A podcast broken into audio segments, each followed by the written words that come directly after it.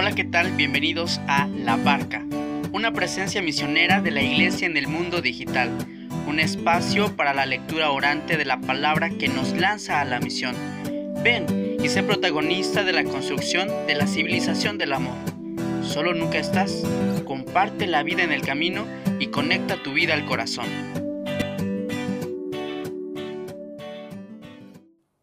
Hola, ¿qué tal amigos de la barca? Un enorme saludo a todos ustedes. Bienvenidos a este podcast católico que quiere ser eco de la palabra de Dios para nuestra vida diaria y un impulso para la misión. Te saluda en los micrófonos Miguel Betancourt. Bienvenido a esta cuarta temporada. Habrán muchas sorpresas, así es que no te la pierdas. Cada uno de estos episodios que comparto con mucho cariño para ti. Y sin más preámbulos, te invito a disfrutar este episodio, a compartirlo y, ¿por qué no?, también enriquecerlo con tu apreciación. Hoy quiero compartirte algo que me ha confrontado desde la palabra de Dios en un texto del Apocalipsis. Y antes de revisar ese texto que quiero compartir contigo en esta ocasión, me permito hacer un comentario sobre este libro de la Biblia, el Apocalipsis pues sabemos que está al final de nuestra Sagrada Escritura y puede venir a nuestra mente tantos comentarios. Yo le he escuchado a distintas personas, eh, algunos referentes, hasta cierto temor, precaución, distancia con este libro, porque decir Apocalipsis para algunos significa pensar en el fin, el fin del mundo, destrucción, terror, juicio, hay gente que lo asocia con monstruos de siete cabezas y cosas por el estilo. Sin embargo, déjame decirte que en realidad el Apocalipsis es un libro de esperanza. Cuando los primeros cristianos eran perseguidos por los romanos, se recurrió a un lenguaje simbólico para alentar la fe de aquellos hermanos. Por eso el Apocalipsis está envuelto en recursos literarios como sellos, trompetas y otros semejantes. Sin embargo, y, quiero recalcar, mira, si pudiéramos resumir en una frase lo que este libro, lo que el Apocalipsis quiere exponer, sería la siguiente frase. El bien siempre triunfa sobre el mal. De eso trata el Apocalipsis. Y no encontramos una catástrofe que ha de, de representarnos miedo, sino han de ser lo que son palabras de aliento y consuelo, de ánimo y de fortaleza a los fieles. Así que no tengas miedo a leer el Apocalipsis. Tendremos que interpretarlo y tener cuidado en ello, pero si sabemos distinguir el mensaje teológico que está de fondo, reconoceremos que Dios da la victoria a sus hijos porque Cristo el Cordero degollado ha vencido la muerte y así gozaremos todos algún día de las bodas del Cordero, algún día todos gozaremos de la presencia de Dios. Con este preámbulo quiero compartirte este texto eh, que ha sido mi oración de esta mañana. Es tomado del Apocalipsis capítulo 2 versículos 1 al 5. Escucha por favor si después tú puedes recurrir a tu Biblia Ahí encontrarás el libro del Apocalipsis capítulo 2 versículos del 1 al 5. Yo, Juan, les deseo la gracia y la paz a las siete comunidades cristianas de la provincia de Asia, de parte del que es, del que era, del que ha de venir, y de parte de los siete espíritus que están ante su trono. Oí al Señor que me decía, al encargado de la comunidad cristiana de Éfeso, escríbele así. Esto dice el que tiene las siete estrellas en su mano derecha y camina entre los siete candelabros de oro.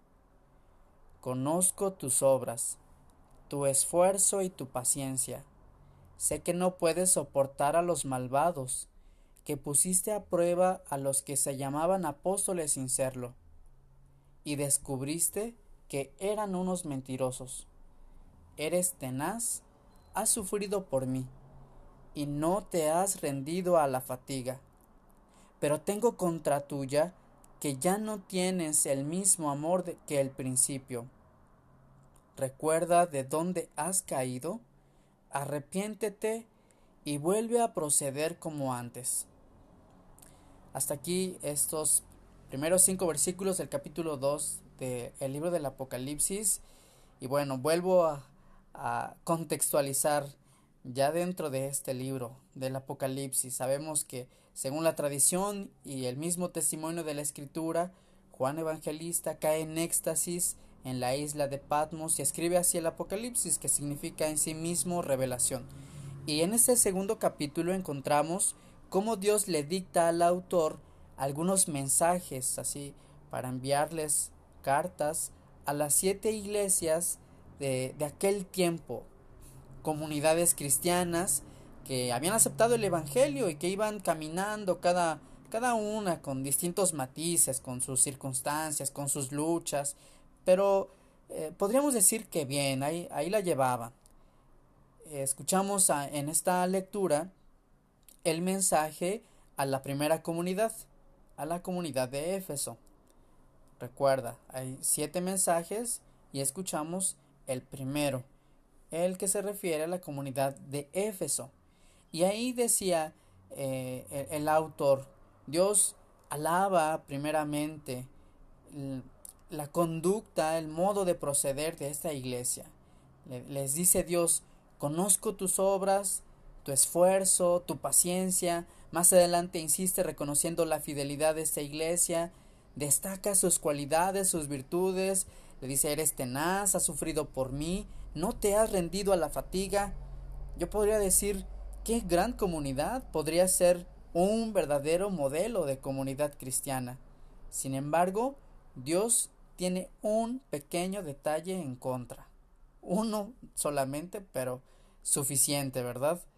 Que resulta esta comunidad, aunque su esfuerzo es grande y su paciencia su fidelidad, su entrega es, es sólida, hay una cosa, esta comunidad ya no tiene el mismo amor que al principio. Qué fuerte. Y aplicarlo a nuestra vida, totalmente estremecedor. Dios podría decirnos algo semejante. Puede reconocer que Dios, nuestro esfuerzo por seguirle, nuestra buena intención por caminar con Él, podemos ser resistentes, no doblegarnos ante la fatiga, semejante a esa comunidad. Pero, oh mensaje de Dios, puede ser que las mismas palabras nos repita, oye, solo una cosa te hace falta, te hace falta el mismo amor de antes, el amor del principio, transparente, genuino, sin doblez, sin adornos, sin desviaciones. Híjole, es un reto amigos mantener vivo ese amor primero con Dios, a veces nuestra debilidad, nuestro pecado puede envolvernos y empolvarnos, distorsionar esa relación, alejarnos de aquel amor. En ello, la palabra de Dios no evidencia nuestra falta o nuestra distancia para mofarse, sino que nos invita. Mira cómo terminan las palabras de este mensaje a Éfeso. Dios les dice, recuerda de dónde has caído, arrepiéntete y vuelve a proceder como antes. Pienso que este es el secreto y el mensaje de Dios para este episodio del podcast. No sé cuáles palabras sean las que podrían resonar más en tu corazón. En el mío te comparto y de cara a mis circunstancias, Dios me invita a volver al amor primero. Y no puede ser de otro modo si no es por la conversión. No como un esfuerzo aislado, por mis propias fuerzas, es decir, claro que nunca más volveré a pecar. Soy humano y mi debilidad está presente. Sin embargo, la conversión será este esfuerzo constante de no cansarme de volver a Dios, porque Él es el que me espera. Y entonces dejarme sentir ese amor tan grande que me tiene en sus brazos que me envuelven y me hacen experimentar de nuevo su misericordia y su paz. Amigos, Dios no quita su propuesta de amor para nosotros, sino que insiste en su invitación. Vuelve al amor primero, vuelve al mismo amor que antes. Este es el mensaje que quiero compartir contigo en este episodio. Y con ello quiero compartir también un canto que ha sido eh, mi oración en este día, reconociendo a Dios como mi amor primero, como aquel a quien mi afecto todo, encuentra su alcance y su plenitud. Reconozco cómo me aparto de este amor, cómo a veces no, no le doy el sitio que, que merece, que, que es propio. Pero desde mi corazón también está ese deseo de no dejarle nunca más. Así se llama este canto, No te dejaré. Es el padre Edison de los misioneros servidores de la palabra. Te invito a que lo escuches, que lo compartas, eh, lo mismo que, que, todo este episodio, y, y pregúntate cómo está tu amor con Dios. ¿Es el mismo amor que el principio? Y ojalá, ¿verdad? Estas palabras de, de, del Apocalipsis, aquella comunidad a Éfeso, puedan recobrar vida en ti mismo.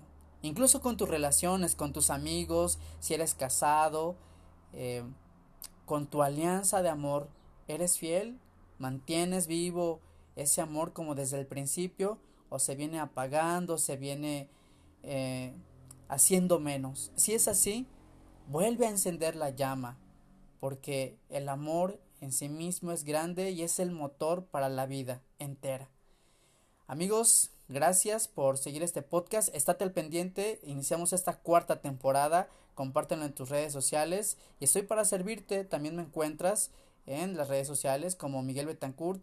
En Instagram miguel.angel.betancourt. Estoy para servirte. No lo olvides. Conecta tu vida al corazón. Hasta la próxima.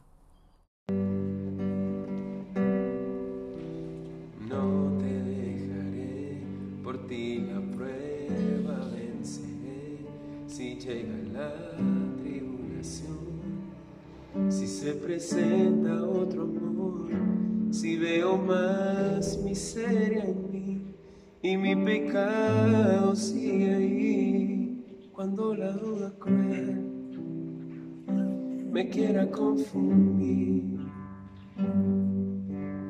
nunca te de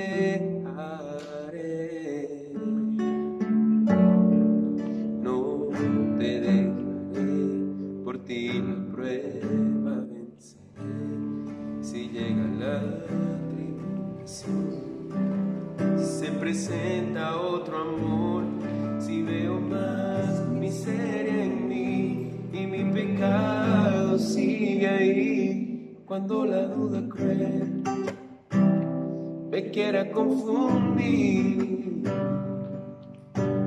Nunca te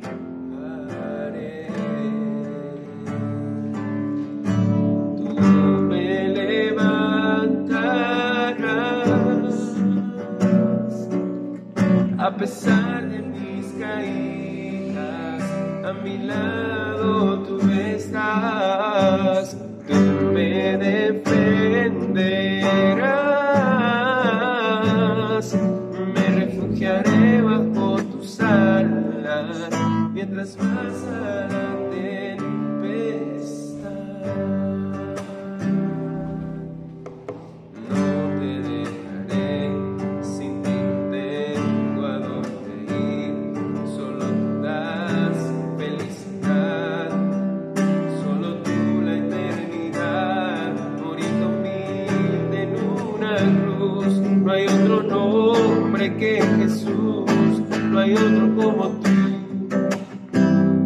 me conquiste así.